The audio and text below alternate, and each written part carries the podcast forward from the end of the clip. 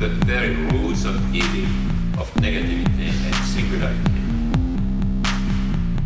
including the ultimate form of singularity, which is podcast. The whole state of things, the pure violence without object anymore. This is the typical violence of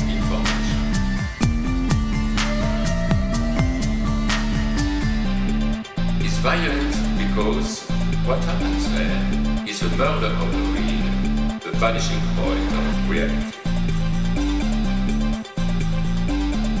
Let's not have a misunderstanding here. Welcome to Machinic Unconscious Happy Hour with Cooper Cherry. Taylor Atkins is off for the weekend. As always, we are sponsored by the People's Institute for Revolutionary Semiotics. Before I get started with introducing our guest today, I just want to throw out Taylor and I do have a Patreon at patreon.com forward slash MUHH. Definitely consider throwing us a buck to help, you know, support the podcast. Excited to have my my movie counterparts, Lewis and Nick from Hey. from uh, Proletarian Contrarian joining me again. We just did not long ago that uh, episode on Mhm. Paprika. Uh, only a couple months, I think. Yeah, I think we're we're officially correspondents. Yeah, there we go. Yeah, film correspondent. correspondent corner. Exactly. Yes, it's true. We haven't even done our own episodes recently. The FCC, the film correspondence corner. Hopefully next time we can get Taylor to to join in. I think that'll be a, Yeah. a good group, the, all- the four of us together. yeah, we could do the Snyder cut. right? Yes. Jesus. Yes. That's a Hell fantastic yeah. idea. Oh my god. Still haven't. I, I know. I know you've seen it, Lewis, and it's. it's I Oh, haven't yeah, seen yeah. it yet. I've Oh, heard you great. love it though. It's great. is- It's so ridiculous. It's amazing. I loved all four hours of it. Four hours and two minutes, I believe, is the Jesus. actual runtime. Yeah. based. So today we're looking at the 1995 film by Jim Jarmusch called Dead Man. Jarmusch wrote and directed, of course. The film has a ridiculous cast, ensemble cast. Yes. Mostly, I guess, I don't know if you would. cons- This is a relatively independent film with a nine million million dollar budget, but uh, he managed to get you know some pretty big name actors. Yeah. Obviously, Depp as the lead, you know, portraying William Blake. You, big you even have like big names like Iggy Pop in a Right. relatively a, a pretty small role. Yeah. Um, Yeah. And you have people like uh, Billy Bob Thornton in another memorable but small role. Um, Gabriel Byrne at this point is is you know getting there um, in terms of his popularity in America. He's he's obviously well more no, more well known in the UK and like Ireland at this point. But I think by now he's in. Uh, I mean, Usual Suspects is probably Usual Suspects, uh, Miller's Crossing, Miller's the Crossing, Coen yeah. Brothers film, and that's probably it for this side of the pond. He was in um, Excalibur as well. He played Uther Oh Pendragon. yes, yeah, yeah, that's right. Yes, he, I. Incredible. I love him. He's one of my favorite actors. I, I've never Ah, seen what his show In Treatment, but uh, people like that Oh show. yeah, yeah. Okay, that was a HBO too. That, that might be. I think so. Taking a look. Yeah. at. I think one of the other big names in the movie is Neil Young doing the soundtrack. Oh, Appar- who? I appar- never heard of him. What? Yeah, that guy. That. Okay. Um, apparently, it's mostly improvised. He watched. Yeah. He watched the final cut of the of the film and just rocked out. Apparently, which That's that's amazing. yeah, very him. At least for me, one of the biggest names in this film is Robert Mitchum, Right, uh, who, who Yes. plays the character of Mr. Dickinson. Mr. Dickinson. I, pre- I John- presume. John C. Calhoun. yeah, he does look like John C. uh, I believe this was his final role too. I think it was. I think he dies very Mhm. shortly after this. He's the dead man. right. He is the dead man of all these people. I think he's maybe the only one who's dead. So W- We've also got Crispin Glover, Yeah. the nice little cameo. Yes, right at the beginning. Lance Henriksen, John Hurt, Michael Wincott, Okay. who is fantastic. I th- he was one of Yeah. the bright spots, I think, for me in terms of acting wise. Just he's so great. He typically plays an antagonist. Pretty sure he was the main antagonist in the uh, in the Crow, the original Crow. oh, I think you might be right with that. Yeah, yeah, yeah. Mhm. Another great little bit part he did was the co- he was the cousin of the sheriff of Nottingham in the Prince of Thieves, the Kevin Costner Batman Yes. adaptation. Of Robin Hood. Yes, Robin yeah, Hood, yeah, Yeah, yeah. Nice. That'd be Kevin Costner Batman would be cool though. That would be wild. That would be- I would watch that. of Um, course I would. Yeah, you know, Michael Wincott's great. He's a, a Jarmusch alum. He's in uh, numerous Jarmusch films. Uh, uh, Stranger Than Paradise, one of Jarmusch's first films. I, I that might be one Ah, of that's the one Michael I was thinking of Wincott's. Yeah, and and I think Michael Wincott might be in a band as well. I know John Lurie, who was also in Stranger Than Paradise, was in a band, the Lounge Lizards, and I feel like Michael Wincott's also a musician. Don't quote me on that, but The other um, appearance that really jumped out at me was Alfred Molina. Oh, oh Um, fuck! I forgot Yes. Alfred Molina. Crazed, yes, crazed religious traveling salesman dude. like, yeah, A very He's young, a very young, less portly version of of Molina. As well. yeah, yeah. He was very, very yeah, slim. very, Um, yeah, not svelte exactly, but closer to. Uh, Not quite Doc Um, Ock shape. yet. no, not Doc Ock, not Dad Bomb Doc Ock yet, and of course Gary Farmer. he's kind of stole the show. I think even from Yeah, oh yeah, from Johnny Depp. To be quite honest. it's a great performance, and I think the movie's almost more about him than Yeah. than Johnny Depp. You could argue. Yeah. Yeah, he's he's great in this. Depp is basically Yeah. doing Jack White. I wonder if Jack White. It's kind of funny too that Yeah. in Coffee and Cigarettes, Yes, the little sequence with uh with Jack and and Meg White. I also, Yep. I also got shades of um, just looks wise, uh, like Jim Carrey's the Riddler um, with the suit and everything and, and the hair, and also like a little bit of a foreshadowing of his um of his Willy Wonka turn in the oh yeah, just just, Yeah. just like the facial expressions and and the, the hair really really puts The the hair, comparisons on yeah. right too. that kind of bob haircut. Just better Yeah. better performance here than than either Well, yes. Yeah, for sure.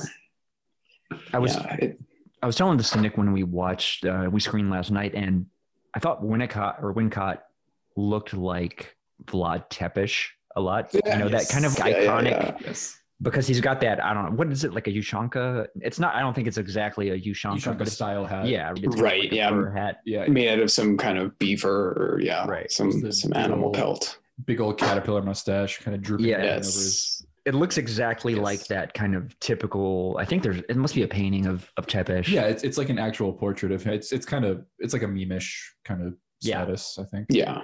I wonder if that was if there was an intent behind that, or if that was just. I just mean, a I- random. Like I wouldn't doubt it. I mean, there's so many other like cultural touchstones in this. Yeah. You know, uh, Jarmusch is he's a smart guy, and and his his movies are always rife with those kind of uh, those callbacks and uh, homages. So yeah, it's possible. Yeah. I think one of the big ones and along those lines would be William Blake, who happens to be one of my favorite, not only of the British romantic poets, but his paintings as well. And I don't think a lot of people know that he also did these incredible paintings and really even his manuscripts. He did these incredible uh, Etchings. I yeah, it, yeah, exactly. Yeah. Print, he was a Mhm. printmaker as well. I mean, you see this Yeah. referenced in one of the sequels to or prequels, Red- rather. In Red Dragon. Red Dragon, right? the Yes. big, the big painting that so inspires uh, mur- murderous killer um, Philip Seymour Hoffman is, is is the Red Dragon portrait. And the original adaptation of that Manhunter. Excuse me, Nicholas. That's true. Corrected. And also point of order, Philip Seymour Hoffman is, is killed by The Tooth Fairy, there you go. played by F- Fiennes. Fine. Fiennes. Uh, R- Rafe Fiennes, and uh, in the Manhunter one, it is the antagonist of RoboCop two, Tom Noonan. That's his name. Yeah, Okay. Tom. Is No, that- Tom Noonan. Tom Noonan, the guy that is in Heat and is like, you know, these signals are just, you know, Yeah. it's all just bouncing around. Yep. Okay. Well, right. which makes sense too because Manhunter is a Michael Mann film. right. And Right. actually, he Michael shows, he has a great little bit part in the first season of, of The Leftovers. Nick and I have been screening that as well. That's true. Nice. He pops up. That's true. Yes.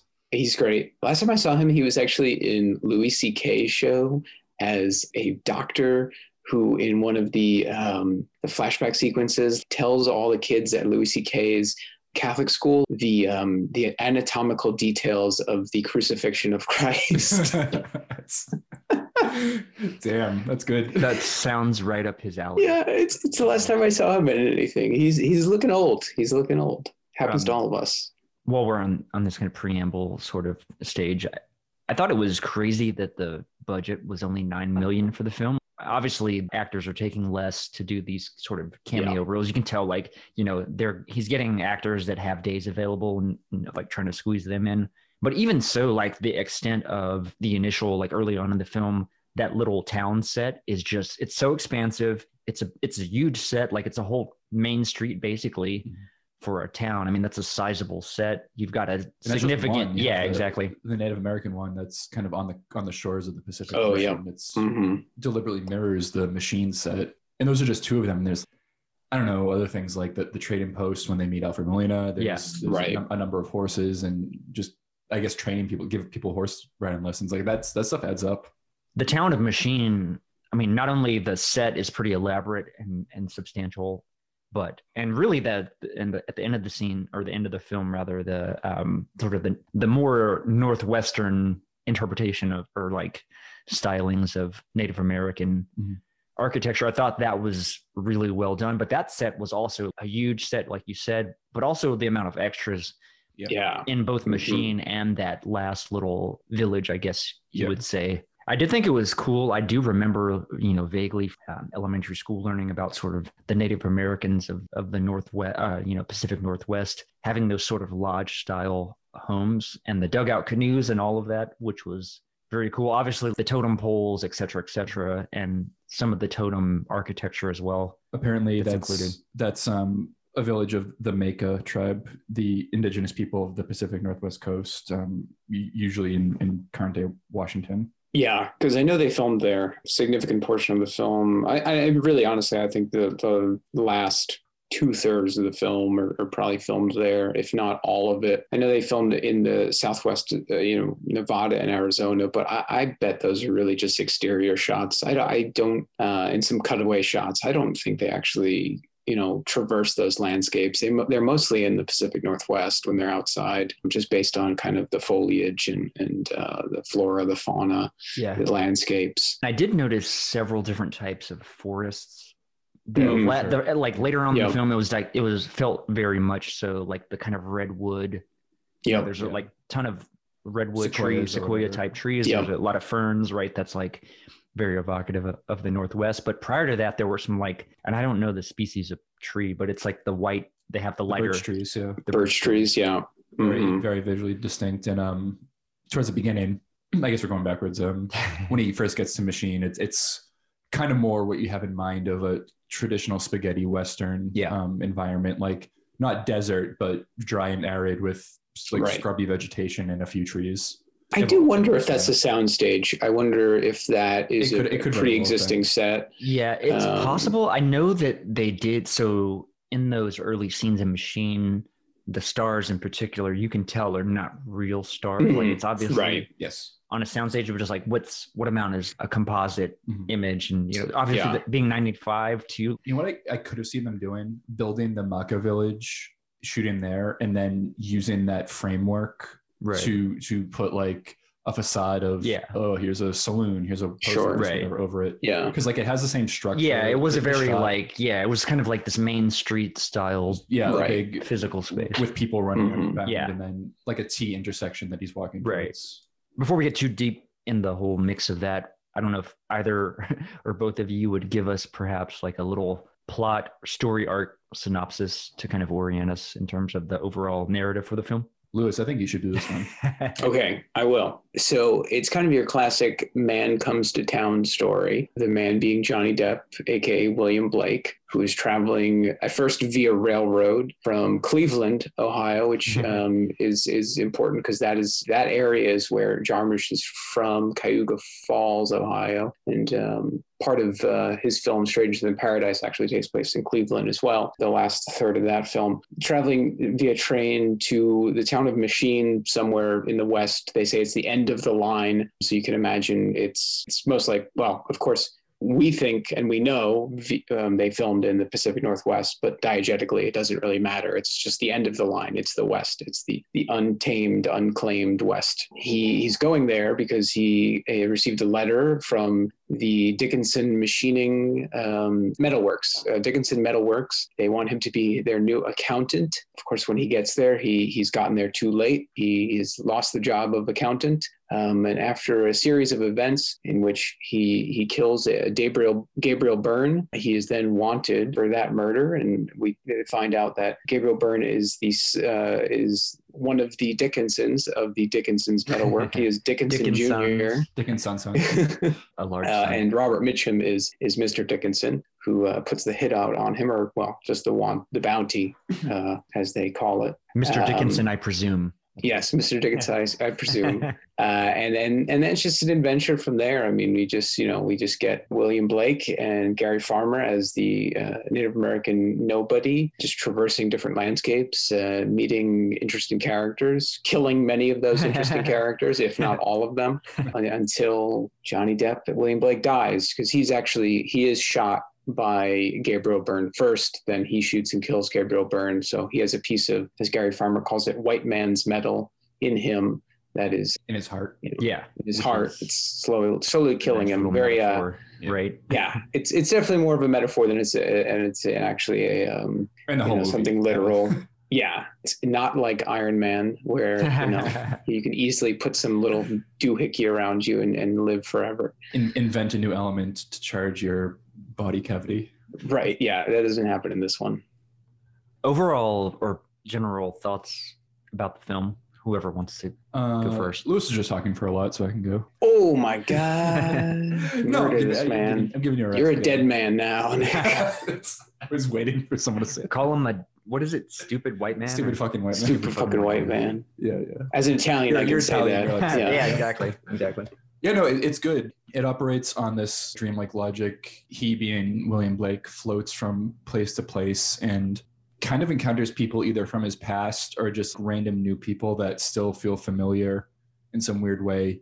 And he encounters them usually fatally. They and the other things he does, like when he lies down next to a dead fawn that he finds, they're presented as like these kind of like nodes of of spiritual challenges he has to overcome and he he sometimes has help but from nobody sometimes he's alone. But he it, it's a process of dying. It's this process of letting of letting go of life because even when he arrives in machine crispin glover lovingly describes it as like welcome to hell. Yeah, um, Yeah. and the whole reason he left cleveland late is because he's like oh I'm, my, my parents just died. Like they, they had their funeral. So it's like almost like he had to go join them in a sense. And the whole thing is nobody acting as a psychopomp as a as a journey to the underworld for, for Right. william blake Definitely. You know, he is his Virgil to Right. his Dante. Yeah, definitely. No, it's an it's an incredible movie. Um, you know, Jonathan Rosenbaum, Nick and I- one of Nick and I's favorites, fil- film critics, who, who we like to quote very often on our own podcast, called it one of the most exciting and important new American movies of the '90s. And I agree with him there. I can't imagine seeing this in 1995 at a festival or seeing it in Yeah. theaters. Yeah. I mean, just from the opening alone, you know, you just see Johnny Depp, who we all know as this heartthrob, you know, from uh, 21 Jump Street, from Nightmare on Elm Street, from Crybaby, from all these different films. By now, he's he's he's a huge star. He's he's in he's he would have been in Edward Scissorhands by now, and just to see him as this total loser.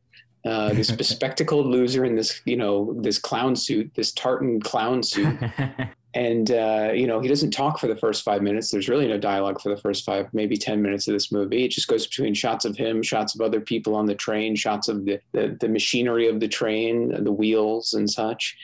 And then of course neil young's score just like this guitar just you know these um, like nick said most likely improvisational just you know chords i don't know it's it's unlike a a lot of other movies that would have been playing in theaters in 1995. That's for sure.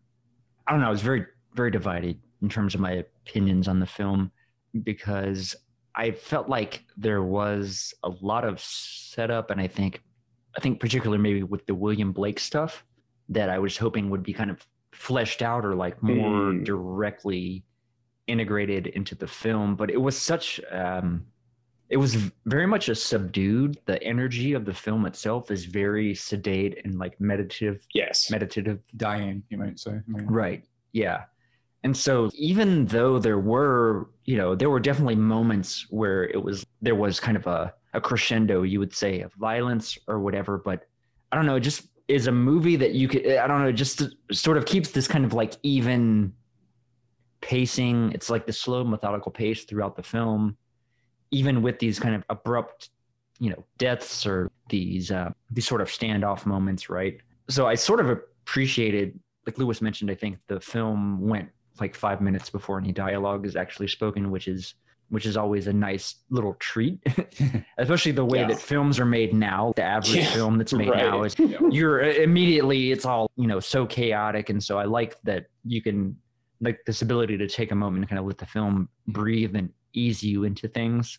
But yeah, overall, I was kind of divided in terms of I wanted kind of like a little bit more oomph, a little bit more libidinal, like a Mm. little bit more payoff. I Sure. think Yeah. in terms of what Jarmusch was kind of setting up with Blake and sort of this whole. And I feel like there were. I kept asking Nick, you know, while we're screening the movie, I was like, "Hey, what's this?" There's like these Greek myths that were kind of popping in my head frequently. One being Persephone. I think. Yeah. Oh, sure, sure.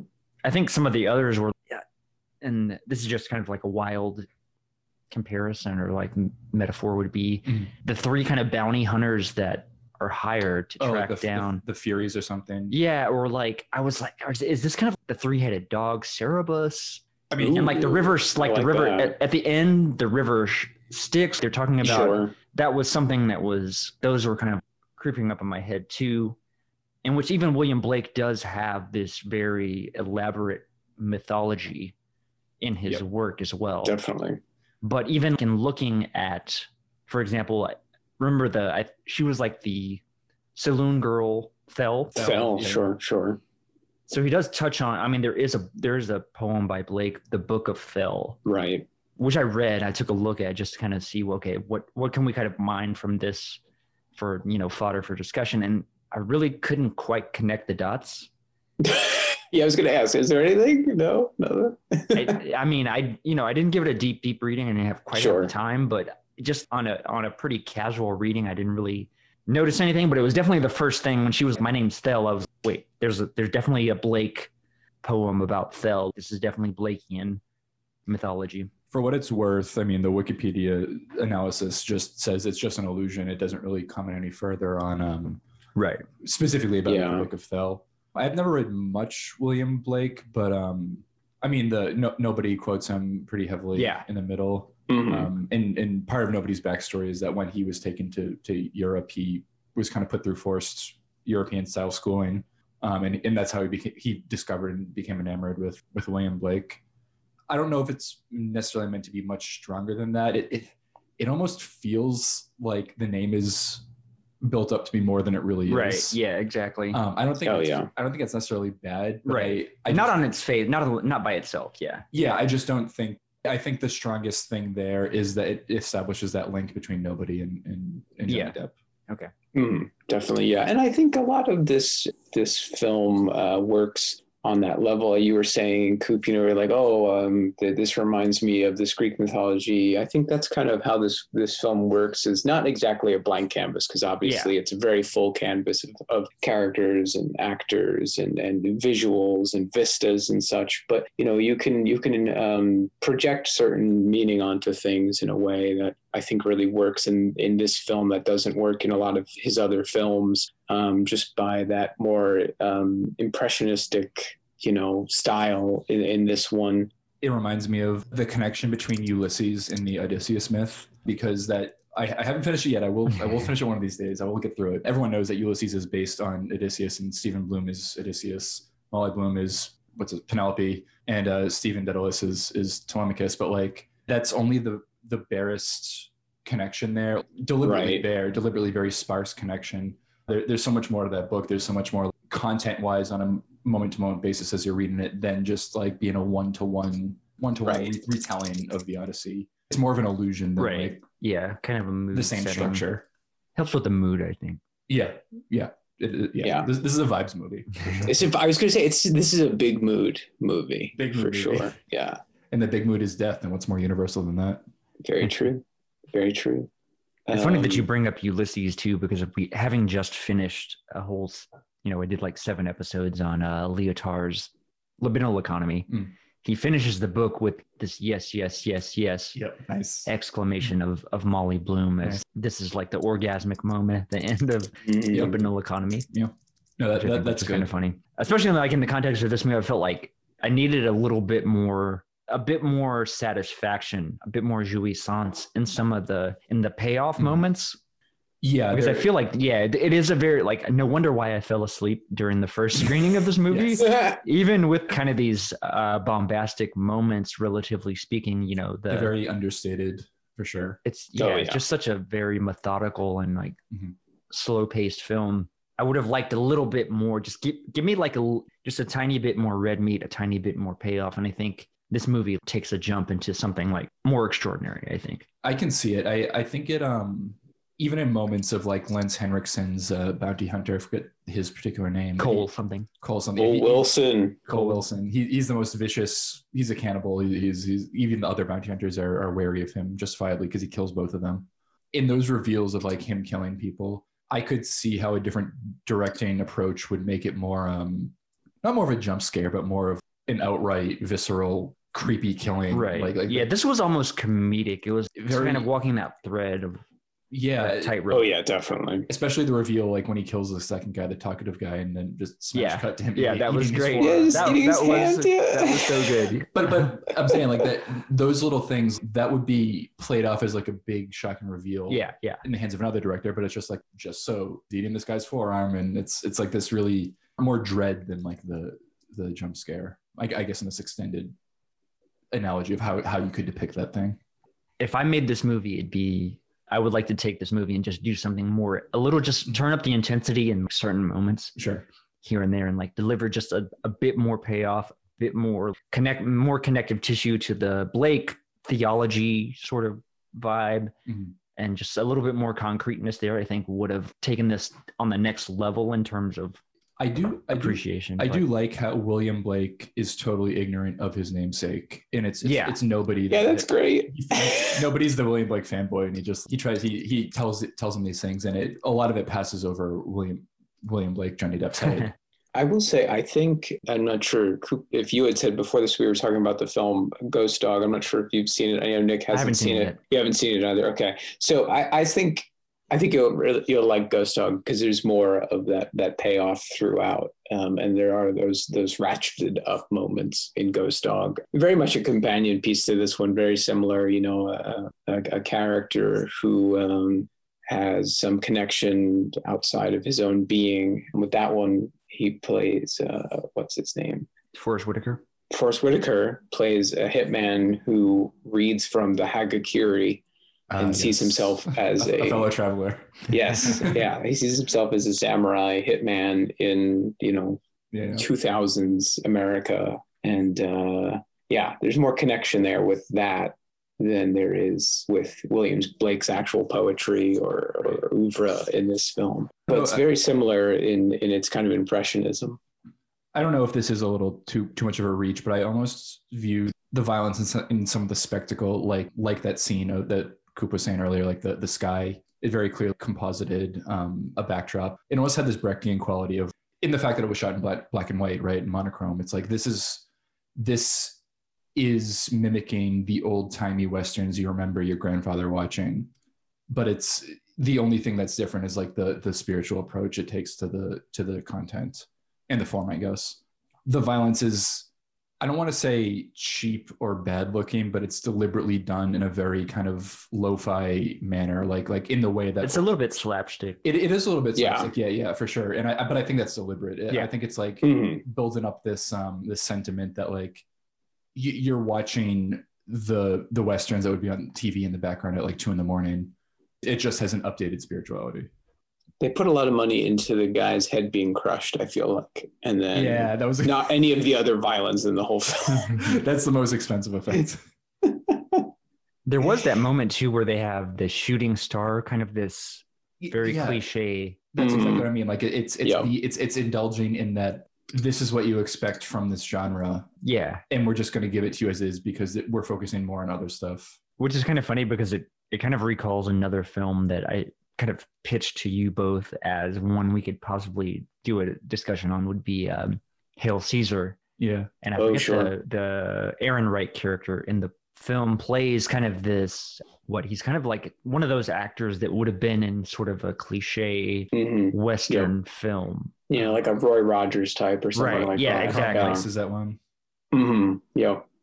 Yeah, and I think I think Cole Wilson is dressed like one of those types of cowboys. Yes. honestly, Yes. um, he has that kind of look to him. Uh, not only kind of more of a almost Civil War, you know, captain look, but also War, yeah. yeah, I, I, I, the, the way his his hat is, and and you know the way it has Like the like drawstring singing and everything. almost. Yeah, he looks like a singing cowboy, and that's great that he's the most violent psychopath of all of them. Okay, so Um, so bear with me. Is is the fact that he he murders um the the young up and coming black bounty hunter and like the the wild man kind of more like working class bounty hunter. The fact that like this new Hollywood face consu- kills and consumes them, in, in, in like erasing them is is that too much of a reach? I don't know. I mean, I think it's more of a you mean an old Hollywood Oh, you new, kills New them. I mean, New Hollywood contemporaneous of the actual like late 1800s and early 19 early 1900s, but you, Sure, from, sure, from our standpoint, old Hollywood, yeah. I don't think it's too much of a reach, but I think it's yeah, it's old Hollywood killing a, killing a new actual Hollywood, right? well, like well old, old what, what Hollywood, Hollywood? I was thinking old Hollywood like killing and consuming the actual people who who did live in the West. These the identities of That's also interesting. Yes, Yeah, I think that's of- actually yeah. because you have a young black guy who never got to Mhm. fulfill his potential, and then you have this more salt of the earth, blue collar, edge of edge of society proletariat character, like Right. Yeah. Right, an actual trapper, an actual yeah hunter an actual type, black black cowboy, because most of the a lot of and right, most cowboys- cowboys were either black or Latino, of course. Yeah, I like that. I like that's good. That's a good interpretation. Thank you. You're welcome. I know. I'm, I'm just I'm just happy it's not too like like harebrained. I, that's the, the thing with the film. I think you could really just say whatever. It's it it has that quality to it, Yeah. and I'm not saying that as as a um, as anything derogatory. It's just you know you can read a lot into this film, and uh, uh, there is no definitely skeleton key. It's just whatever. Yeah, definitely not plot driven. Like No, the, the plot plot secondary, which is which is ju- good suitable.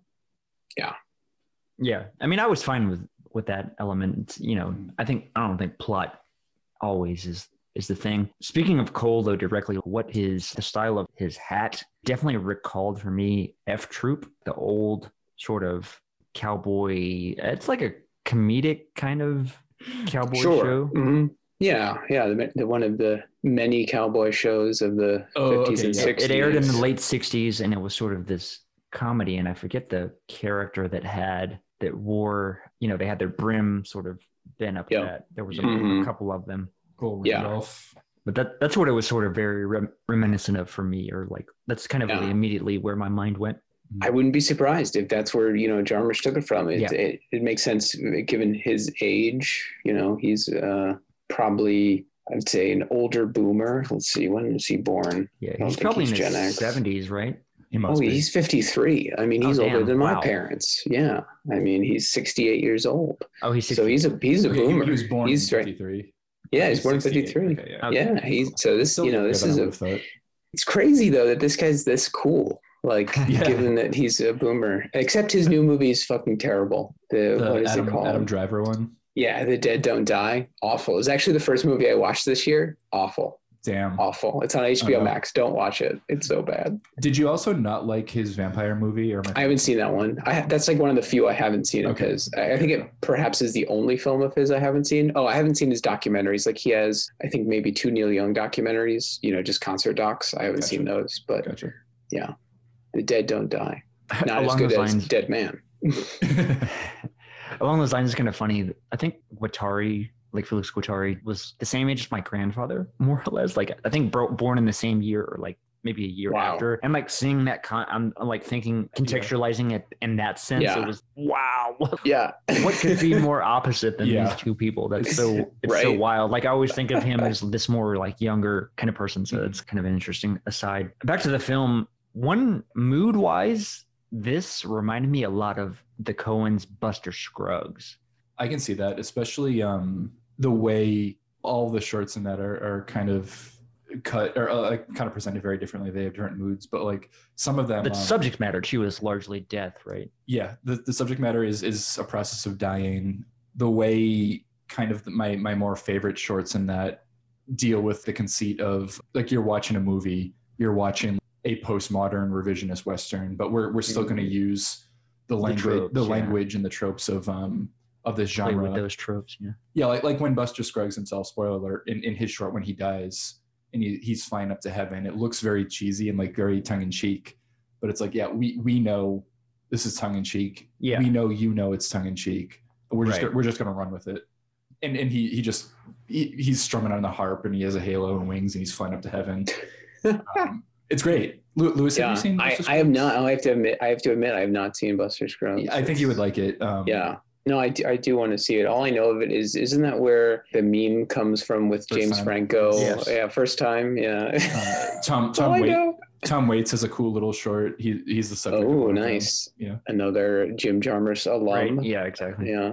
Unfortunately, he's also in the Dead Don't Die. Uh, He's it's gotta like eat. what he got to eat, I guess. He hasn't done an album in a while, so We're waiting. One might say. Hail Caesar also played with that kind of old school Hollywood technique Yeah. too, and a lot of it. um, definitely. I mean, which I'm sure they picked up on. I mean, you know, the Coens are huge, golden age of Hollywood Yeah. era stuff. Yeah. and they like love that shit. So Hudsucker Unsurprising. Proxy, I mean, is just a big send up to that that whole era of filmmaking. I mean, the whole Uh, Busby Berkeley stuff that they even goes back to uh, Mhm. Big Lebowski. Big Lebowski, yep, the dream sequence there, yep. Barton Fink, one of my favorite Coens. Right, Um, of course. How could you forget? I mean, yeah, the great it's- Barton Fink. it's, it's about like the travails of working in this in this industry, but still still having kind of a weird faith in it, and um, Yeah. even, even as it takes everything away from you.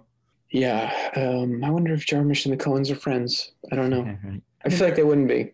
I just feel like that wouldn't. You feel like they they wouldn't wouldn't? mesh well. No, Yeah. I just don't think so. I can see that. I yeah. It's different. They're different vibes. Like the Coens have like this weird like intellectual vibe, whereas Jarmusch is more of just like that. uh Yeah, you know, like that no wave, kind of like, like a bassist. New York He, he type. strikes me as a bassist.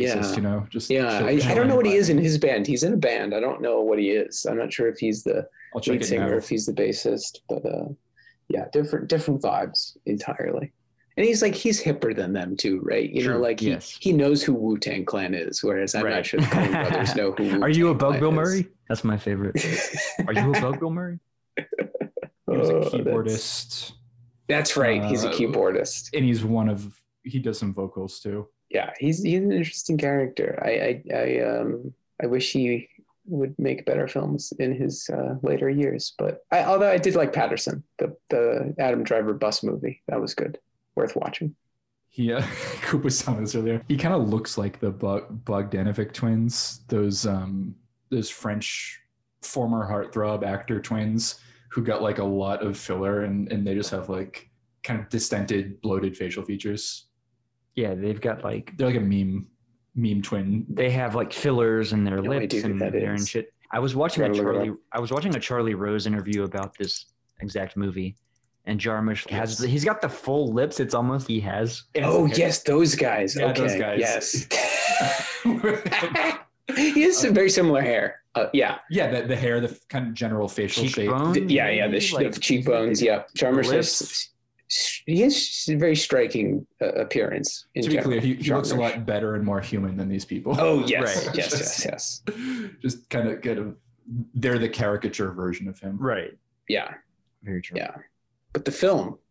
Uh, Oh yeah, yeah, sorry. I had- perfor- performance wise, I mean, we mentioned Gary Farmer as nobody. Kind of for me stole the whole show. Like he was, for sure. if we're nominating best supporting or actor, I think he's Yeah. a very strong contender. Yeah, definitely. Um, nobody's performance really struck me as no, nothing stood out to me. Yeah, as another being was kind of like bravura, if you will. I mean, Yeah. Win- Wincott was great. I thought mhm. He had. I mean, of course, he had a ton of dialogue for one, but I thought he was. Mm-hmm. He provided a lot of good comic relief, but also intensity, and he was Yeah, just a very enjoyable character to. he was annoying to the other characters, Right. not, not to us. Right. It's Yes. entertaining to Yeah. see him be annoying. Exactly. He's no, he's great. I love him in anything he shows up in, and he also he looks different in every single movie he's in. He never looks the same. You kind of like you recognize it's him, Right. but it's like, wait, what is it? Is that Michael Wincott? Is it not? Like I remember seeing him in uh, Strange Days, the um, Ah. the Y two K movie by uh, what's her name by Kathryn Bigelow, and I was like, wait, is that the guy from Stranger Than Paradise? Is that the same dude? it's he is he is. He's got a great just- voice. Like he's got that gravelly, Yes. deep register that's just fantastic. He should do audiobooks. Oh yeah, He would be great at audiobooks. I don't know. Those two sort of, I think, were the and Thel as well. Like she was very in the limited time we have her. She just has this kind of enchanting mystery about her that I thought was great. Other than that, I you know, it was no no one really stood out performance wise. I liked the Iggy Pop performance when he was kind of this cross-dressing um, cowpoke, I guess, cook. Um, I mean, another man with a very distinct, Yeah. haunting vo- voice. I was just actually talking to Nick about days Yes. before we even decided about this. I was like, yeah, you got to hear it. Iggy Pop. Um, he he cooks beans for Billy Bob Thornton as as another mountain trapper, which is pretty great. And Billy Yeah. Bob is totally Beans unrecognizable. I didn't rec- you had to point him out. He was completely unrecognizable, but I could tell like his his distinct voice. You could just Yeah. recognize that. Oh, Oh, one yeah. of the cool guys of Hollywood, I think. Yeah. uh, Big George in this film, another uh, Yeah. trapper esque character with all this kind of animal skin on him. Yeah. It, it was very funny because it reminded me of so Iggy Pop has a cameo as well in Deep Space Nine, and you hear his distinct voice, and I was like, wait, I fucking know this voice. Wait, He's a an minute, alien, Yeah. right? that's fucking Iggy Pop. Yeah, yeah. That's incredible. Yeah. You know, and I was misspeaking. So uh, Michael Wincott is not in Stranger Than Paradise. He is another guy who looks very similar, who's in a few Jarmusch films called Richard Edson. They have very similar voices and similar faces, but uh, yeah, that's they're just. And that's and again like Michael Wincott, just he Oh, looks yeah, like okay. he looks like people, and you're like, oh, maybe that's him, maybe it's not him. Gotcha. Like if you look at the picture of Michael Wincott on IMDb, you're just like, nope, I don't know who that person is. right, No idea. Yeah, I can totally see where you're going with the Edson. Yeah, that's funny. Yeah, the nose. They're very similar noses. Yes, they have. Yeah, their faces are quite similar for sure. Yeah. Of course, Oh, Edson. I think is Edson, of course, more in uh, Super Mario Brothers. Wait, who is he in Mario? He's one of the Koopas. Oh yes, amazing. Yeah. I think typically Edson though is in more comedic. Even though I think Yes. he does have some Mhm. more intense. Often he's a comedic, like Ferris Bueller's Day Off. He's one of the Yep. the shop the the auto shop guys that take the Right. car the, the roadster out for like a Yes, free yes. day Yeah, yeah, yeah, Chicago. Yep. Yep. But yeah, other other acting kind Oh, of um, discussion wise. Uh, John Hurt John Hurt. is great. John Hurt. So Yeah. completely oily, servile little Right. lick spittle. Yes. I saw online that Steve Buscemi's in this movie, and I was like, "That's not true." And then I was really looking out for him. He is. He's the bartender who takes away the larger bottle of whiskey and gives him the smaller bottle of whiskey in the beginning of the film. Hell yeah! I do recall the moment, but Yeah. I don't recall Buscemi. Holy shit. Uncredited, I was um, and he has a lot of facial hair. I was Huh. gonna say I was looking at the bartender, like not for any reason, but I distinctly remember looking. I'm like, um, is that anybody? But like, yeah, that's wild. Yeah, yeah. Um, and, and just a That's- great little that's cool. performance there. No dialogue, Yeah, no, just, just- uh, behaviors. Uh, when he steals the, takes it back and gives him this little tiny bottle of whiskey. That's great. That's that's really funny. Okay, yeah, you can kind of. Okay, so he's got a big mustache, Giant mustache. giant yeah. mustache. Okay. And uh, if you look at that clip there where he's uh, that shot there where he's wearing a "Make America Great Again" hat, uh, that's because he plays a, a MAGA guy in "The Dead Don't Die," Jim Jarmusch's uh, most Ah. recent film, made in 2019, and he gets eaten by zombies. It's real, real lazy shit. Real lazy shit. Oh yeah, I, Very I nice. kind of want to see this now. Actually, No, I don't. It's Okay. really not worth it. I, tr- I trust you. Any other acting or performance? Jared Harris is the British guy with Bo- Yes. Billy Bob and Iggy Pop. He's well known for uh, Chernobyl. Okay. Oh, is he the the lead in Chernobyl? Yeah, he's the lead in Chernobyl, and he's I also knew- in. Uh, I recognize his voice for sure. Yeah. I couldn't. He's also in the. Terror. If you, if either of you've seen that show, the AMC show. I have that's not, it. but that's one you've recommended to me, and I'm Yeah, I'm it's an anthology into it. show now, but the first season is about the ships crossing like through Antarctica, and things happen. But he's yeah, he's one of the main captains in that one. He's great. He's a great actor, and it's so funny to see him here. He's so young and Yeah. again unrecognizable. Absolutely. That voice though stood out. I was like, oh. I know this. I know this voice for sure. Crispin Glover's wearing blackface. No, I'm kidding. I was I was thinking that when I saw oh shit. He's Delight- the delight- conductor. delightfully trippy crank train guy, which is redundant. I know, but like I love that he's like the conductor throwing coal in there, and then he just like walks away from it. He just walks away from the engine of the train. and sits No, no, down that- as a conversation. and that establishes the the tone so well. It's like hmm nothing we're going to show you is impossible. It couldn't like ever not happen. It doesn't rise to the. It doesn't come to the level of cartoon cowboy perfect aim violence, but like it's just stuff that's unsettling that you wouldn't really see happen in real life, no matter how plausible it is. Yeah. And like unremarked upon, right? Like, you know, Yes, Johnny Depp's yes. character doesn't say something like, shouldn't you be driving the train? It's just, ah, the guy who's driving the train just walks away from it. And I love when they start shooting the buffalo, and it's just so blasé about everything. Yeah. You know, see him die. It's just these dudes just popping off shots. And then the best part about that is, too, is like they're not even going to go pick up those pelts, right? They're just Well, on a moving train. Well, that's historically accurate. They the Sure, United States no, for government sure. wanted to wanted to decimate populations Right. of buffalo, Right. um, and I think they had like like yeah, they they would even mentioned like this in the film. yeah they would even have like oh you can get fifteen dollars a head or Right. something just for every Yeah. confirmed kill. that, and it's just perfectly placed in that film. It's, it does set the tone for the rest of it, where it's just like unremarked upon violence that really is mostly off screen there, right? Yeah. We're not seeing, Yeah. you know, Buffalo being downed. And we get the sense that William Blake is kind of death follows him, death is shadowing him even before Yeah. he gets shot and starts the process of dying. Because like I said, he he's leaving Cleveland after his both his parents are dead.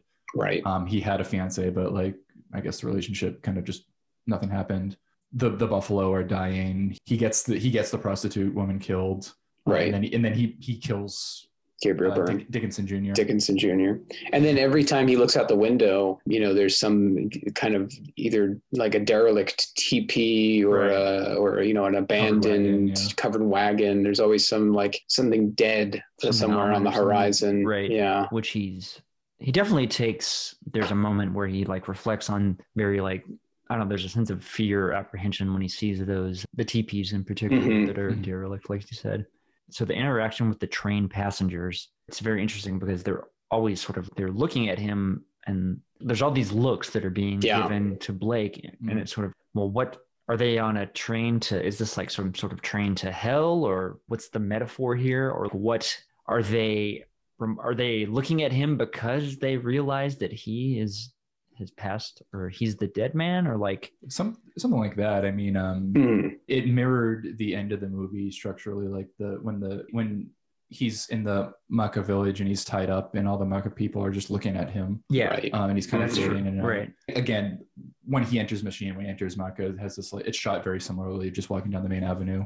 So the Yeah. beginning and the end feel very similar to me. It's it's like dying dying metaphorically first, and then dying literally. And Or like- everybody has that kind of they have a very knowing look. They're they're in on something Yeah. and he's not, you know. Even there's that one couple, one of the last cutaway shots, two people actually on the train. Like there's a man and a woman, and she looks over at Johnny Depp and she nods, and like her and the man next to her kind of like laugh and smile and look at him. And it's there they, there's a joke or they're in on something and they know that he doesn't, and that is, you know, that he's dead. This Uh, might be another potential reach. He's shown reading this magazine or like this old timey coupon book. It's all about like the wo- the wonderful world of bees, like bees, Yes. bee, beekeeping the bee journal Yeah, is what it's called. and just like the idea of like a bee as a symbol of rebirth, a, a- a Mm. springtime, a springtime motif, working industriously and lea- leaving something behind you for like honey or, or his accounting work or anything, and then um, Yeah. si- signifying some kind of rebirth as as leaving the death of winter. I like that. I also like that the the only text you can make out inside is it says Italian bees Yeah. exclamation point. yes. No. That's little mustaches mustaches on bees very nice. i thought machine that was just a great choice for the name of the town Yeah, Yeah. It's it's where this podcast is. Uh, yeah Recorded exactly it. yeah exactly yes, that's right. welcome my son to the machine sort of recalling the the Mm. pink floyd track Oh yeah, welcome to the machine that's totally a Jarmusch. right. I bet it. Yeah. Uh, like kind of late, like just reference kept from out of the blue that he would throw in there. hmm I could see that. Uh, I like the set of the of the machine shop itself. Like just giant wheels and pulleys and gears going and seemingly doing nothing, just like making making Yeah. making noise and commotion for the for its own sake.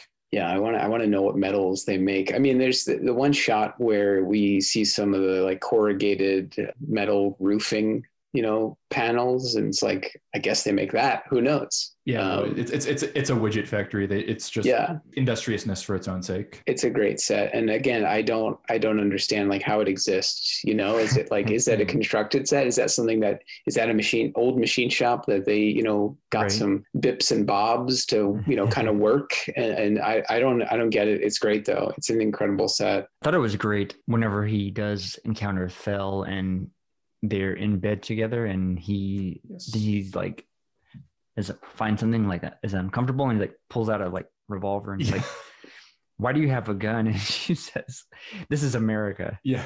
Yeah. Yeah. Um, I, I like that Thel makes her um, flowers out of paper because there, there's kind of like a, a low key symbolism of paper. He has the the letter, and then Kristen Crispin Glover's Crispin Glover is like, I wouldn't trust any words on no paper. yeah yeah Right. Uh, and then later the comparisons are made to William Blake, and um, nobody says to him that weapon will will replace your tongue, the the pistol in question that he got from Thel's book. Mhm. You will learn to speak with it. Your poetry will be written in blood instead of ink. And when Right. Thel's killed, her blood and, and some of Blake's blood splatter all over her her paper flowers. Ah, Yep. Just like eh, her her aesthetic, I guess her craft is passed on to him, and he he picks up some of it because their their their blood mingles together, like when Mm, the same bullet penetrates both of them. I like that. and i think they're There's- both wounded in the heart through the heart i think she was as well Yeah. She jumps Yeah. in front of him. It goes, yeah, straight through her, clean, clean through, and, and, and yeah, goes through his chest cavity. I also thought it was interesting now that you mentioned paper when there's the two bald marshals. And like the the one bald Yes. marshal is oh if uh, Dickinson loves that Pinto so much in the the horse he should have described it in the the telegram and the other marshal's like, well, he did describe it in the telegram. He's no, no, he didn't. And then he's like, oh, you know, maybe I'm thinking about the wanted poster. It's such a weird line of dialogue. It's so weird that they'd even point that out or, you know, at all focus on that. But I, paper again, and not trusting words on paper, and the the wanted posters wanted we keep poster seeing, itself. and yeah. yeah, I don't know. I don't know what any of that means, but I just thought that was interesting.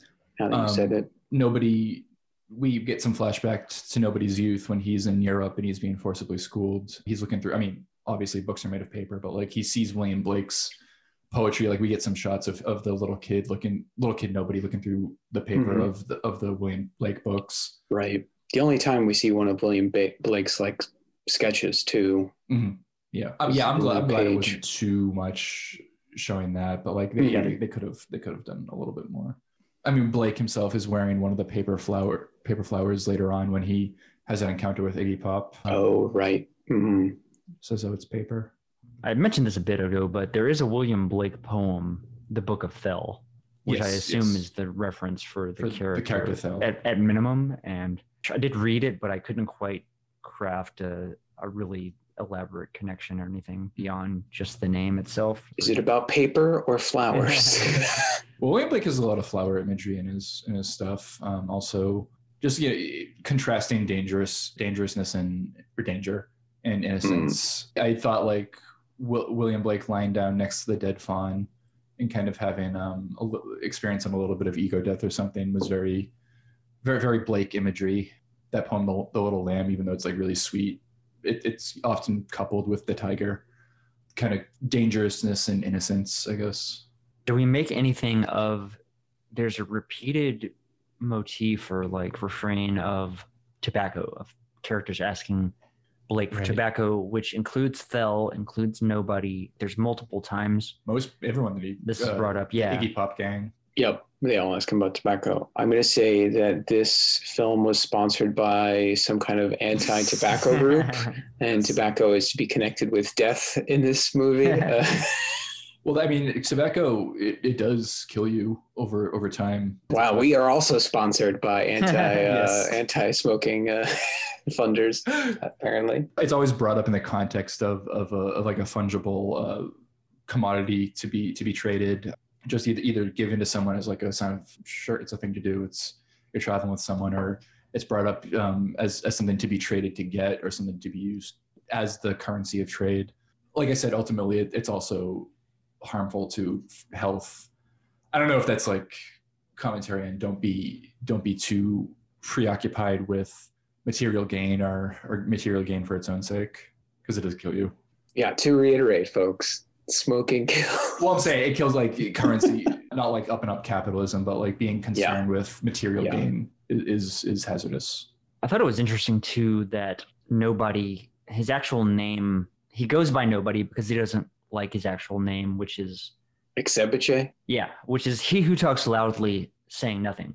Yeah, And what, amazing. what that immediately recalled for me was the Sound and Fury, Faulkner, and also Shakespeare, Life is a Tale Told by an Idiot Full of Sound and Fury, signifying nothing. Oh, damn. Was Yeah. a nice little reference there That's for good. him, That's very good. Yeah, that that feels very deliberate. Yeah, that's Yeah. great. certainly. And also, isn't no? I'm thinking of As I Lay Dying because that's a told from the point, That is, point of view of a dead character. that's also times. Faulkner, yeah. Yeah, Right.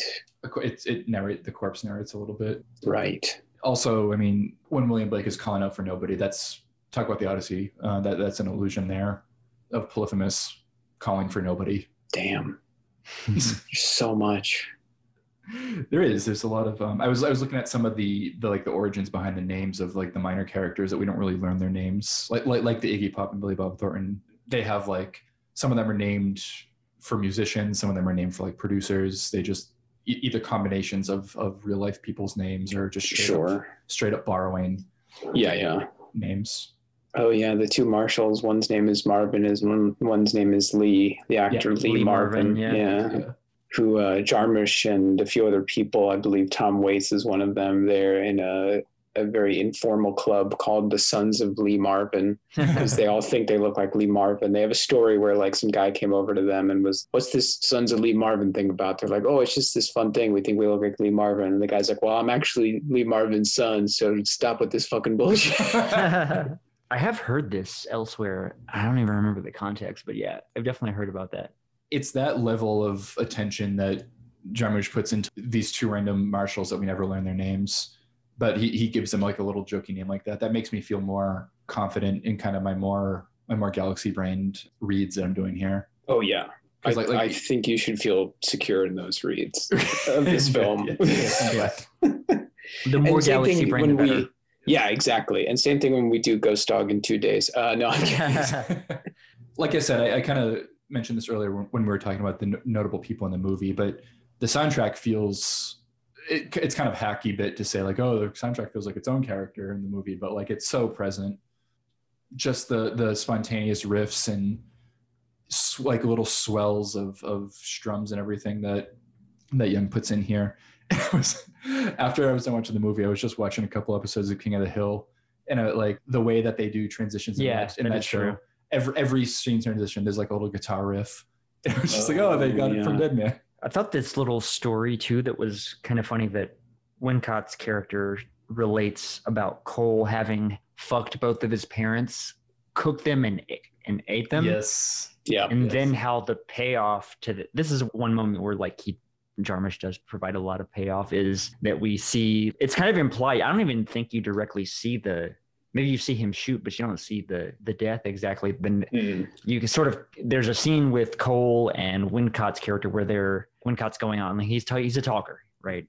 and then you kind of get the impression that something is going to happen, and then he does kind of you hear a gunshot, basically yeah. it's implied that he's killed and then next thing you know cole is eating uh, uh, what looks like an arm he's chewing on an arm. It's really it's good. Yeah, Lance that's. Henriksen I, I love him. He's um one of my favorite kind of like little character actor guys. His face is so scary in this movie. He's like he looks like a monster. His just his, his like heavily lined um sunburned face.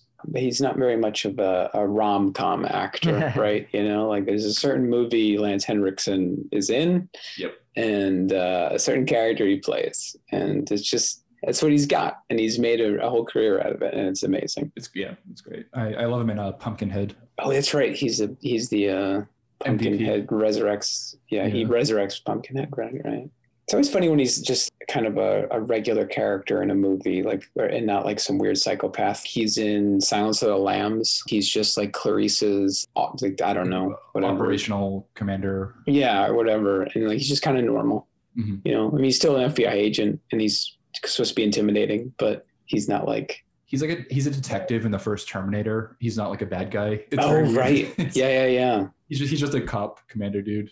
Of course, his his most famous role I, I think is unquestionably Bishop. Yeah. hmm Definitely. Aliens.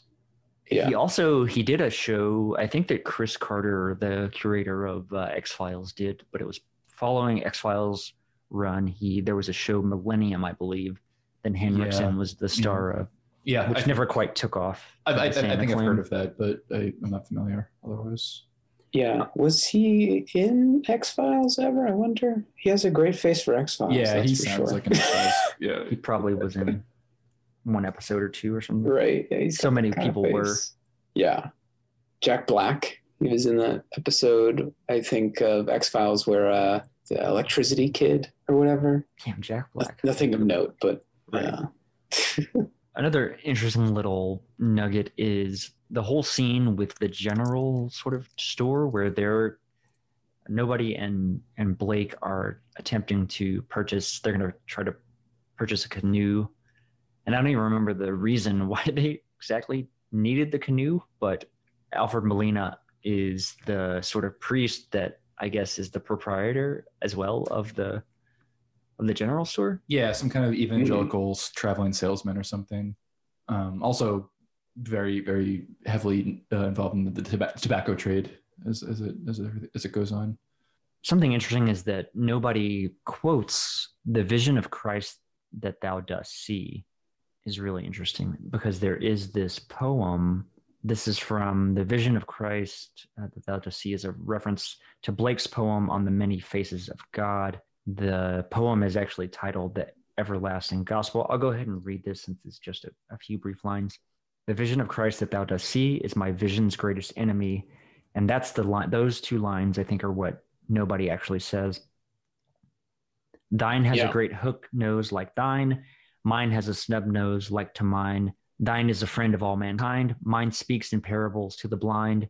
Thine loves the same world that mine hates. Thy heaven doors are my hell gates. Socrates taught what Meletus loathed as a nation's bitterest curse. And Caiaphas and Caiaphas was in his own mind a benefactor to mankind. Both read the Bible day and night, but thou readest black where I read white. Perhaps that's drawing a bit of a, I guess, this bit of this duality or this like dyadic relationship between Mm. between Molina's character and and nobody as sort of Yeah. opposite sides of this Christian pagan sort of confrontation. Maybe Sure. sort of what this is evoking Yeah. or evocative of. I, I think so. Also, black and white. This movie's in black and white. That's all. I. That's all I'm here for, folks. Just the silly, the silly stuff. Fantastic. but no, definitely, and and it's it's. I think those connections with Blake are the more subtle, you know. But I I I- definitely understand what you're saying. Where you know, there I wish there was more of a stronger connection. But uh, but again, a part of me loves that the, the white character of Johnny Blake, the the protagonist of this film, has no idea who William Blake is Yeah. at all. In terms of the cinematography, I mean, I mentioned this in an episode that Nick and I did about uh, the man who wasn't there, and black and white Mm. cinematography is is almost cheating to, a, to an extent. just because of the the contrast you can achieve right Yeah. lighting and shadow and and so and like the compositional range of that that starkness that contrast is just immensely powerful here i don't know i feel like it was under even though there were there were you know standout shots i would have liked to seen a little bit more variation in terms of the lighting to really take advantage mm-hmm. of that because i feel like the lighting Yeah. is primarily there's not a lot of it's a pretty evenly lit film overall like there's not a lot of shadow used Especially contrasted with the man who wasn't there. Um, oh yeah that just Sure. you, you, you just said that title. dripping with What popped into my head is like, what's his face? Uh, the, freddie reed schneider No, no, no. It's um the guy. Well, that that's him. Yeah, but the, the dad from Step Brothers. Um, we love him. oh richard jenkins, Jenkins. Mm. He's sitting on his he's sitting on his porch on the veranda, the wraparound porch, and like the shadows from the trees, the leaves, and the sh- and then the double shadows and, of him in the veranda, uh, just dripping with like that atmospheric shadows, like you were saying. And, and yeah, not too much of that here. The lighting, it's it's not awful, but it's certainly not the the movie's main strength. I think the movie's primarily like its cinematog- cinematographic biggest strength definitely is like um picking a spot for the camera to be Yes. and then Mhm. Slow but deliberate or small but deliberate movements of panning pans and and following people just riding there's one i remember in particular it's the three bounty hunters the camera's placed in the middle of a shallow canyon they're riding towards us and then they pass out of frame and then the camera just pans down a little bit and shows uh, the letter that william blake had dropped Yes. Oh, confirming yeah. his, Yeah. Mhm. confirming his uh, more more paper imagery right Right. Right. confirming his job but but he left that behind as he left his whole life behind because he's on this vision quest now That was a great Um, moment that stood out for me too. like you're saying that it's not the the blacks and the whites aren't very contrasted in this film and you know i, I think that's true of some of the other uh, robby müller films uh, at least that he's done with uh, jarmusch so you know for jarmusch and robby müller they did coffee and cigarettes together some some black and white. segments another black and white and then down by law He's also the, the cinematographer for another one of early Jarmusch's black and white films. And they do, I think they do have a more washed out look to them.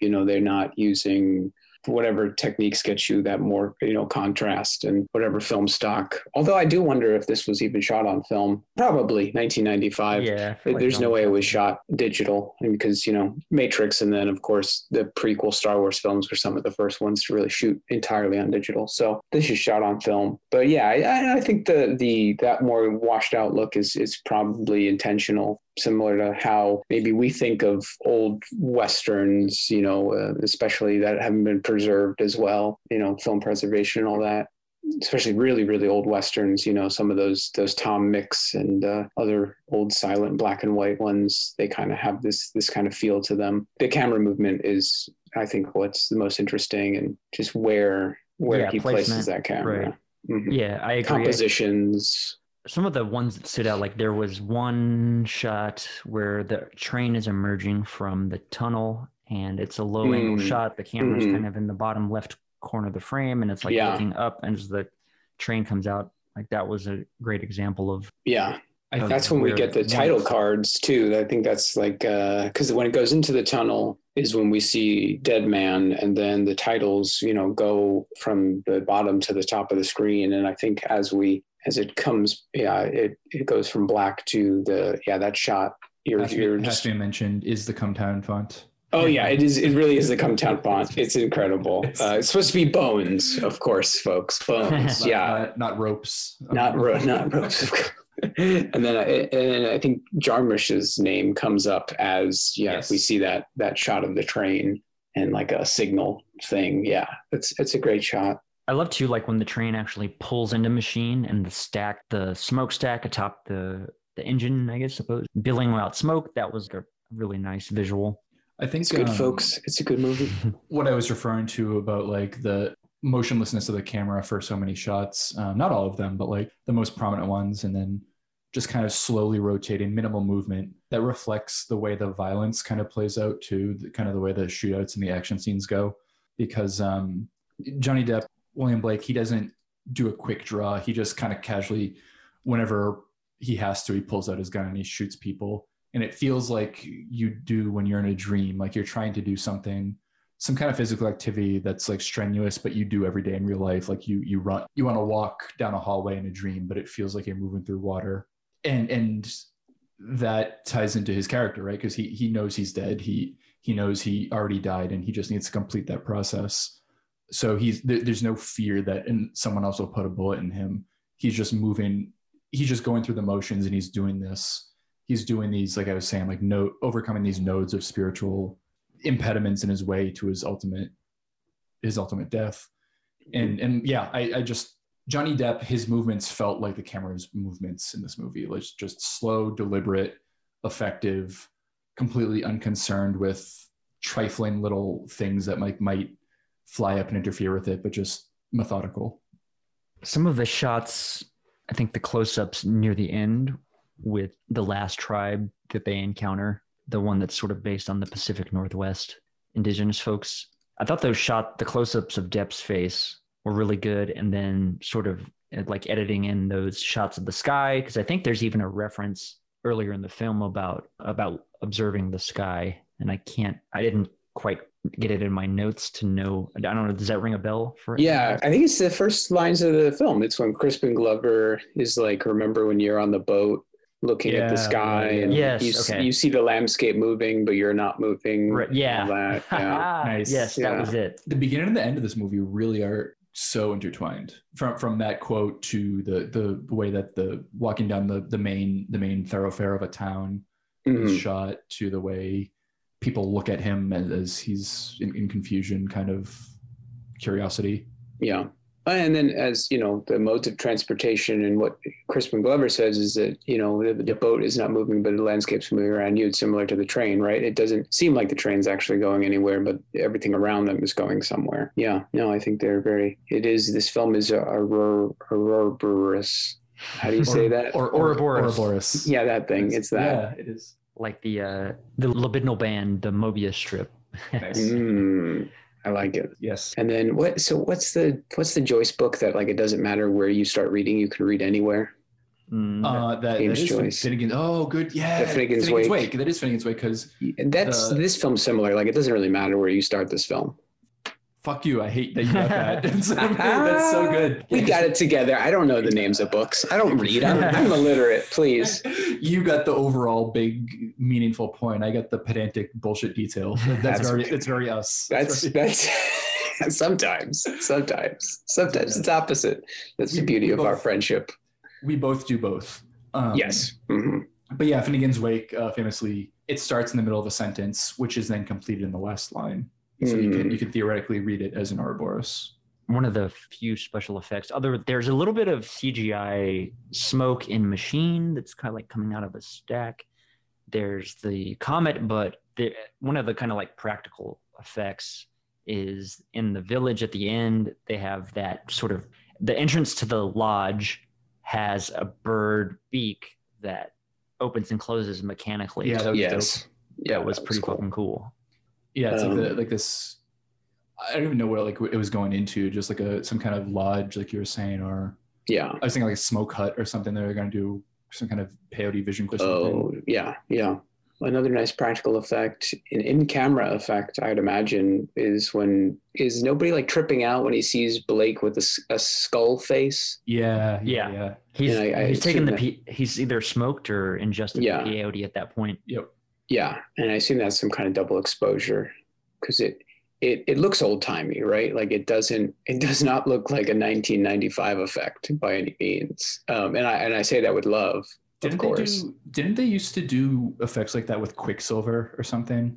They used to do a lot of stuff with Quicksilver and Mercury, and then they realized that those things kill you, Yeah, yeah. and they like, stopped it, doing that. But It, it yeah, looks like that. Like they actually physically like bleached the the film strip or something. it's possible. Some kind, It's- some kind of manual thing. Yeah, it's either some kind of in uh, camera trick or some kind of manual edit of the actual film strip itself. Yeah, one of my favorite things in movies, in old time movies, is the the Orphic trilogy by the um, director, French director Jean Cocteau, and also poet and writer, etc. But um, there's a part where like he's supposed to go into a mirror. He like jumps into a mirror, and it's literally mercury. He So jumps just into a vat into of mercury. yeah. Jesus. And I just like I always look it up. Um, jumps into mercury vat. Did he die of this? What happened later in his life? That is wild. Yeah, you can't really find much about it, but it is definitely a pool of of liquid mercury. Jesus Christ. It should be mentioned too that this movie is regarded for having um, extremely well researched and accurate um, in terms of its depiction of Native American Mm, um, Yep. culture. There Yep. are whole sentences, and apparently the languages are Cree and Blackfoot, um, yeah. that are apparently very accurate and have a number of like clever puns in them or something. Oh wow.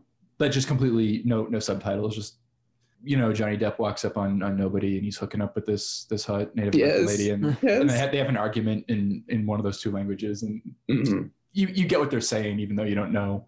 It's not Yeah, translated. You can for sort of imply yeah. She's that would yeah. be a good spot where this wordplay probably happened. To be honest, yeah exactly. Oh, I yeah. bet. Yeah. Yep.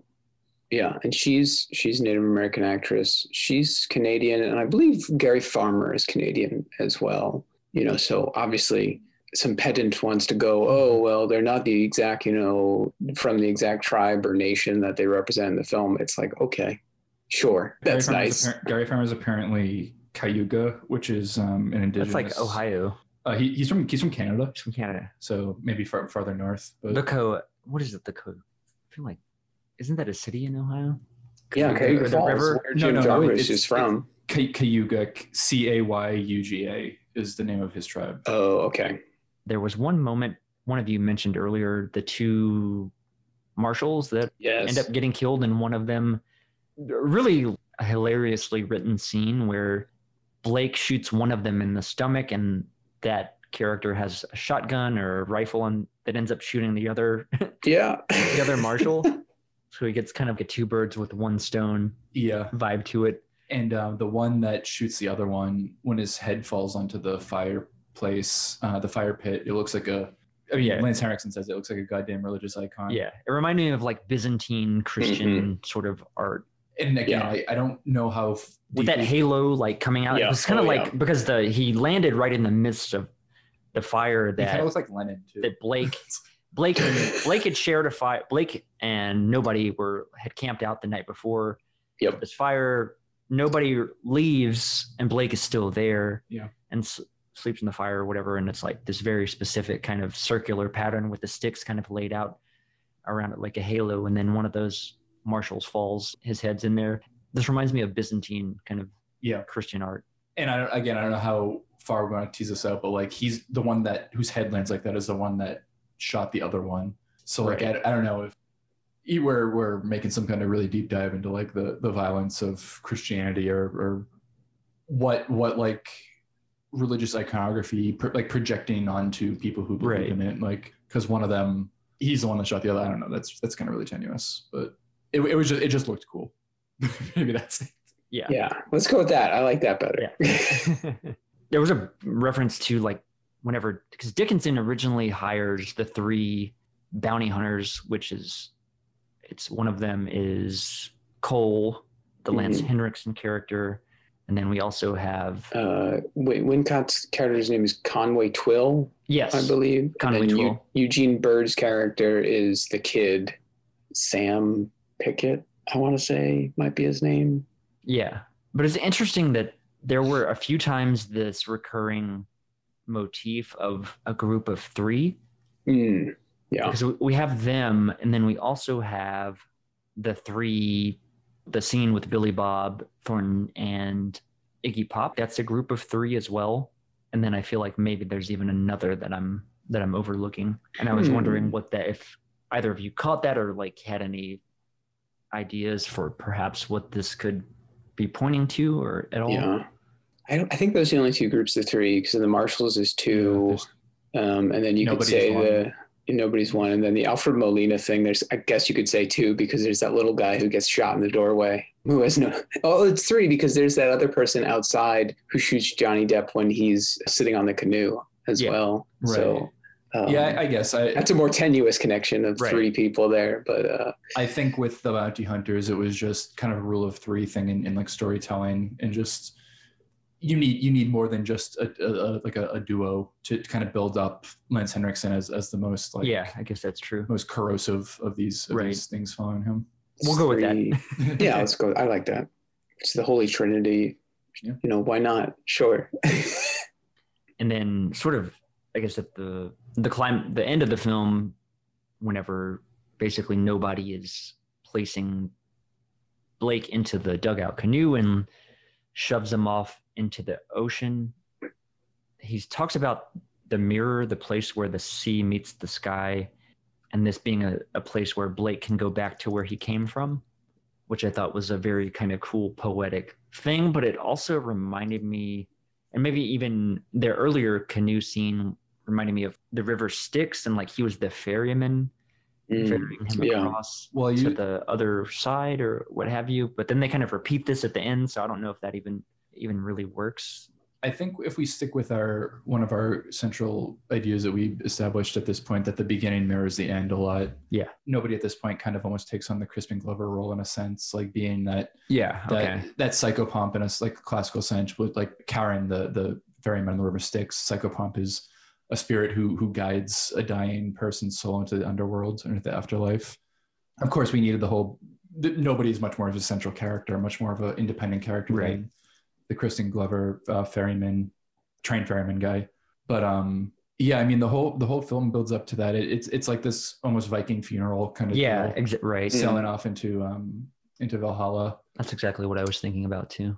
Like that one movie where Vikings and Indians fight. You know that one? Yes, uh, I, Jesus, I, I know the title. It's Pathfinder? Pathfinder. Yes. Yeah. Uh, it's based off of a comic. a comic. Yeah.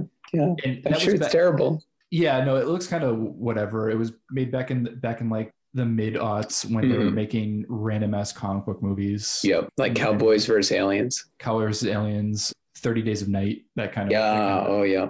it, it, it feels very much like those like hmm ultra serious but like goofy genre conceits. Yeah.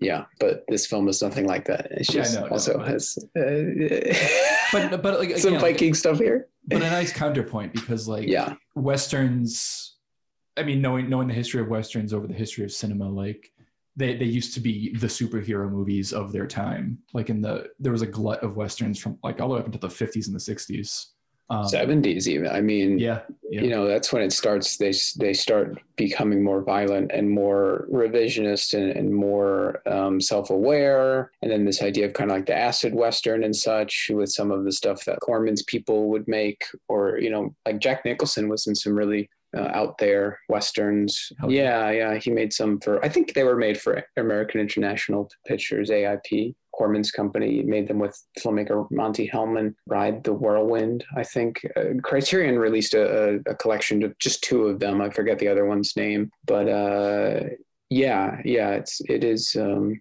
what was your point you were making before I interrupted you? no just that um i guess i guess just that like all that says like that i made this point earlier but like it, it's in keeping with the tongue-in-cheek um awareness of the like this isn't not the, not the sense of like oh this isn't your grandpa's western but like we're doing something different than your grandpa's western even though it's presented using the same materials. I wonder if there's any significance to this sort of mirror or this like contrast between the early portion of the film is death, perhaps like this Western idea of death and symbolism as juxtaposed to kind of like this indigenous Native American not quite as uh, like manichean view of death Yeah, exactly. And I wonder if there's any kind of sort of greater motif related to just a statement about the overall, you know, sort of American genocide of the Native Americans or you know what role that perhaps plays in in that contrast or you know the decision to to kind of pursue the end of the film right is well the because he's kind of being i don't they're you know the he's sort of being glared at recall at the the tribes people at the end of the film right well that visually mirrors when the train passengers are True. Right. Right. Watching. Yeah, Mhm. exactly. Definitely. and I think the very visual of nobody calls it where the sun meets the sky, the horizon line of the ocean. Yeah.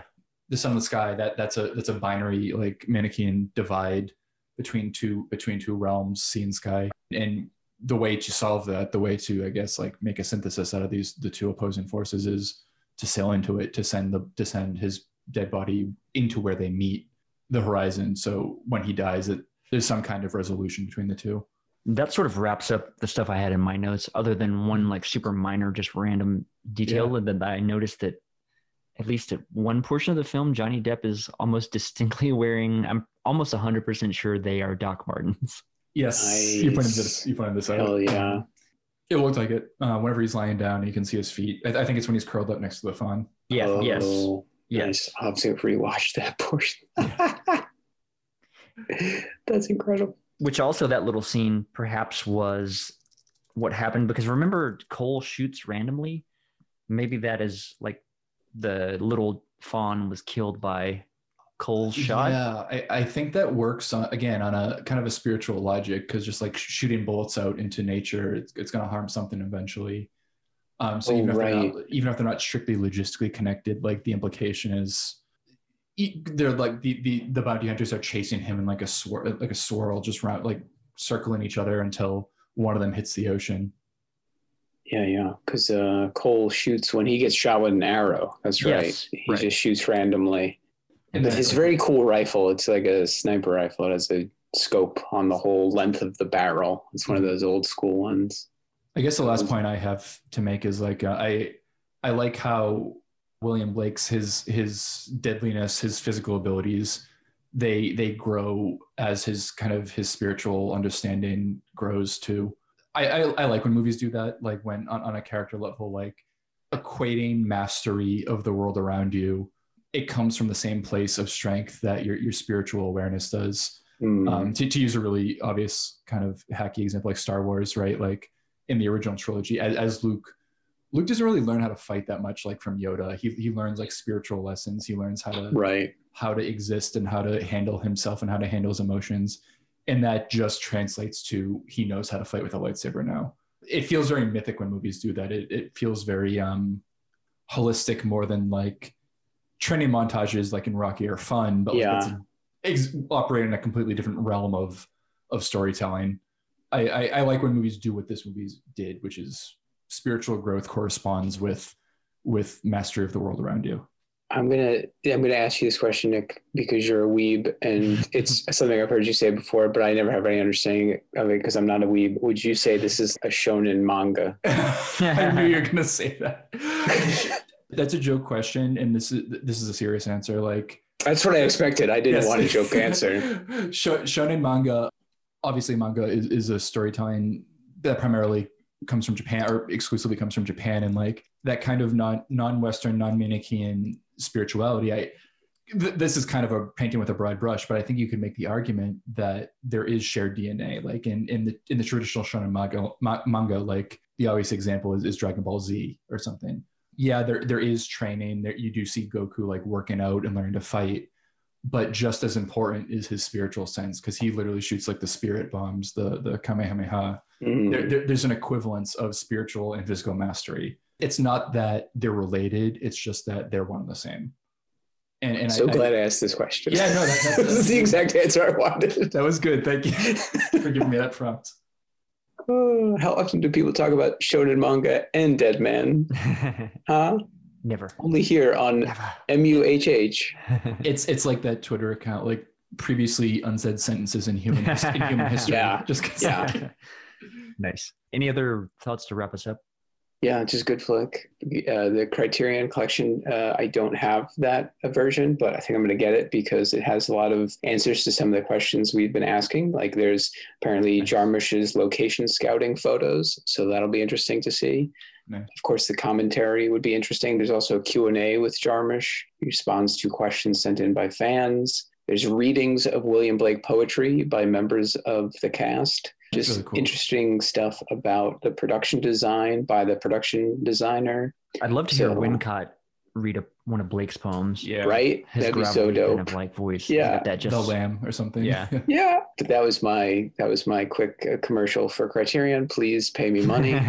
um, I know you probably don't have a lot, but you probably have more because of quarantine. it's true. Yeah. On that note, if either one of you want to plug your stuff, Um, Nick, do you have it up? Because I always forget every single Okay. every time. Yeah, we have a podcast, Proletarian Contrarian. We do uh, leftist analysis of bad movies. We try to find the good stuff in bad movies. Just have a have a grand old time talking about some movies that are hidden gems that have a bad reputation that they, that they don't deserve, or movies that are just straight up horrible. We we find out that the consensus sometimes is accurate. On Twitter, we are at Proletarian C. All, other, all of our other stuff, uh, Instagram, Letterboxd, uh, SoundCloud, you can find us. It's just Proletarian Contrarian. Pretty pretty simple search. We're on a bit of a hiatus, but we have episodes coming up. Hopefully in the next few months. Hopefully, yeah, hi- hiatus, but not not abandoned for sure. no, exactly. Yeah, we've we've hit 101, which is really cool. Yep. And we hope to hit 201 one day. maybe 301 1,000, i don't know 1,000. 1000 Um, nick has another podcast Oh, yeah, um, and i'll do all the plugs for that no i'm kidding It's already fin- yeah, I'm also. Um, I always mention one. I never mentioned both of them, but yeah, I'm also on a One True Pod. Um, it is a uh, Catholic lensed uh, view of media, um, usually movies, but we do we do other stuff too, like opera and TV shows and music. but that I do that with my friends uh, June and Claire. I say Catholic lens, and all of us are some flavor of Catholic. I, I bring a lapsed Catholic, um, agnostic, atheist perspective to it, but kind of kind of the thing that that unites the three of us, the way we look at art and stuff. But that's another one. We're also on um, SoundCloud, uh, Patreon, all the requisite sites here. Oh yeah, it's just uh, one underscore true underscore pod. Yeah, it's a good podcast, folks. They talk about comic books, they talk about opera, they talk about TV, movies, We the did Bible, episode- I assume. We did an episode on Hieronymus Bo- Bosk, um, the, the Garden of Earthly Delights trip. Paintings, folks. Yeah, they talk about paintings, fucking culture. That was fun. Uh, of course, I'll throw links up in the show notes. This will be the Machinic Unconscious Happy Hour with Cooper Cherry and Taylor Atkins signing off for the week. the very roots of evil, of negativity and singularity, including the ultimate form of singularity, which is to the whole state of things, pure violence without object anymore. This is the typical violence of information.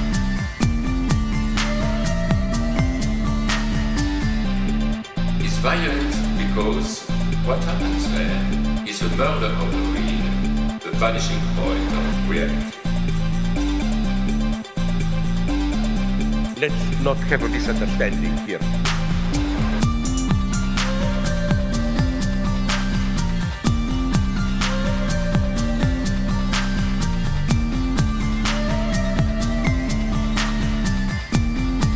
What I meant is the following. With nothing left but recycled, whitewashed, lobotomized people as in uh, Clockwork Orange.